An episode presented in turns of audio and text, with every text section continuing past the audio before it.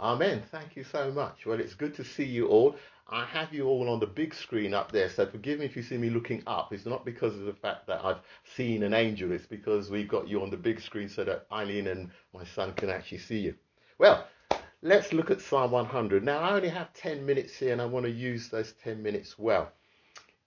As I was reflecting since the beginning of the pandemic in March, I was saying to you, I was saying, Lord, you know, what is it that you're trying to say to us through this? And I reflected on the Western democracies. In, in my mind, it was like it was business and commerce as usual. And in my mind, without any sense of, you know, a need for God getting involved. You know, in fact, uh, Paul says, you know, that when we live our lives and with no thought for God, that is actually a form of ungodliness. You know, if you listen to the news, you know, the one for Laura Kuenssberg, you know, it's as though the governments were running the planet and there was no need whatsoever for God or any help from him or any intervention from him. Then the COVID pandemic came upon us. And you remember the Prime Minister, I think it was the 23rd of March, announced that, that we would have to stay inside, stay safe. And my attention was brought to this psalm, Psalm 100, Psalm 100, and particularly to verse 3. Know that the Lord is God. It is He who has made us and not we ourselves. We are his people and the sheep of his pasture. So let's just take a few moments to reflect on the verse because I'm going to focus in just on that verse. I've got two things that I want to just bring out here, and the reality is, with 10 minutes, I've got to do it really well. So let's look at the verse.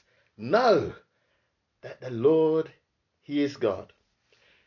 I don't know if you remember back, but the last message that we had together as a community at St. Saviour's was when John and Ann Coles came and they preached from Acts chapter 4, 24 to 31.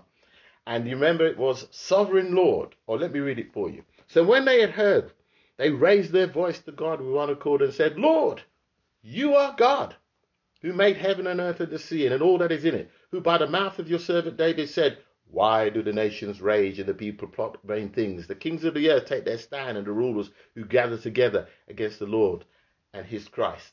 I remember it distinctly that it was sovereign Lord. Look, the Lord is still God. He still rules in the affairs of men and women. COVID didn't take God by surprise. He wasn't sitting there thinking, oh my goodness, I didn't realize that was going to happen. If you actually read Psalm 2, the Psalm of the Messiah, Prince uh, Spurgeon called it, he says that God sits in heaven and laughs. He looks at all the strategies of men and he thinks to himself, well, you guys really think you're clever, but I'm still running things. You see, Psalm 24 1 tells us this what? The earth is the Lord's and all that dwells therein. Friends, don't forget that. If you take all your information for what is going on by the media, whether it be by the newspaper or by the news reports, and you don't take time, as we will say a little later, to immerse yourself in the Word, you would think that the politicians are running the world. That's not true. It's still God's world. You know, in the space of five months, the economies of the world were brought to a standby, standstill by a virus no one could see. For the first time since the Second World War, business and commerce had to cease and people's movements were restricted. What happened? People had time to reflect for the first time, they felt vulnerable. Their incomes and households came under threat from the virus. We, we could no longer go to church, something that we've done every Sunday for thousands of years. People in lockdown had to have time to reflect on the truly important issues of this life. The, the Daily Telegraph reported that the coronavirus pandemic has resulted in 50% surge in online searches for prayer as people turn to religion to cope with feelings of anxiety and hopelessness, new research has found. In March 2020, the share of Google researches for prayer surged to the highest level ever recorded, surpassing all major events that otherwise call for prayer, such as Christmas, Easter, Ramadan, analysis has revealed. The COVID pandemic, I believe, has created a, a shift in our secular humanistic society. And we as the church need to discover our public voice and declare that the Lord is God. And we have a message of hope to all who are in despair of their future. You remember what Jesus said when he came into that temple in Luke 4 18 from Isaiah 61 3. He said, I come to bind up the brokenhearted. I come to set the captives free. I've come to comfort all those who mourn in Zion. And we know some of our folk are mourning in Zion. And may you be comforted by a God who understands your pain and your loss. But let's consider the last part of the verse. It is He who has made us, and not we ourselves. We are His people and the sheep of his pasture. You know what? This means that we were created by God. We are not creators of our own destiny. Our society has tried to in- assimilate us into the idea that we are creators of our own destiny. The verse strikes at the heart of secular humanistic culture that says, in effect, that we will decide what is right and we will decide what is wrong. It originates from the garden. When Adam and Eve fell for the lie that they, if they ate of the tree of good and evil, they would be like God. The fact was, they were like God. Look what Genesis 1:27 tells us. So God created man in his own image. In the image of God, he created him, male and female. Friends, the battle that goes on in the Western society, the plan of the enemy is to destroy the image of God in men and women. And the purpose of Jesus is to come to restore the image of God in each one of us. We belong to God. He created us. And wherever our lives are out of alignment with what is best for us, we usurp his rule and rightful authority over our lives. Friends, this is a time for us to, re- to see by the power of the Spirit where our lives are out of alignment. Because if we are created by him, then he knows what's best for us. So we need to just take that time to reflect. The pandemic has made us take time to reflect on our own vulnerability and our need to invite God, the Father, back into our lives. We are the sheep of his pasture.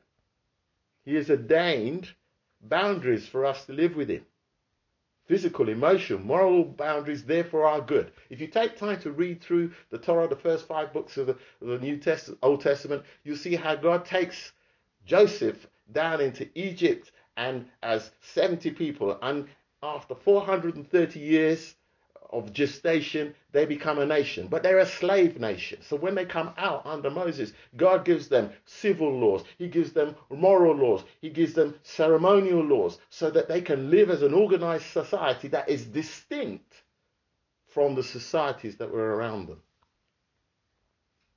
So God has given us His word to frame our lives.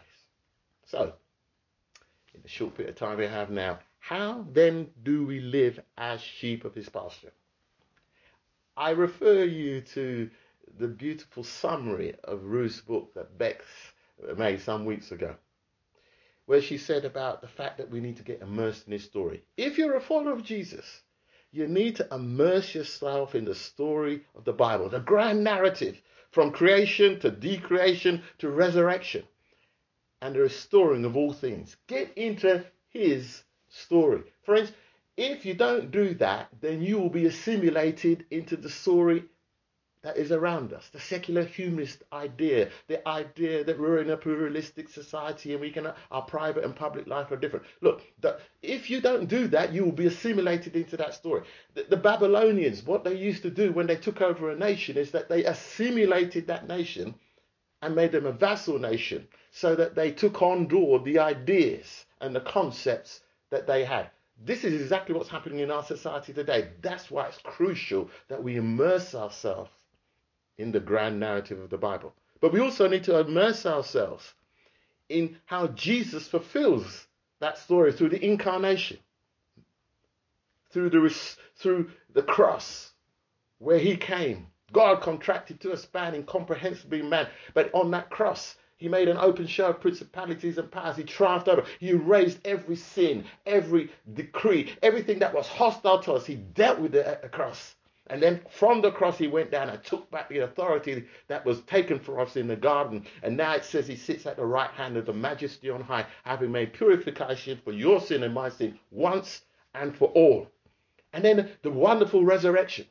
This is our blessed hope that death is not the end. That, as Matt said, you weren't here, but he said that we worship a God who's alive. And we have a resurrection that one day we will see him face to face. And finally,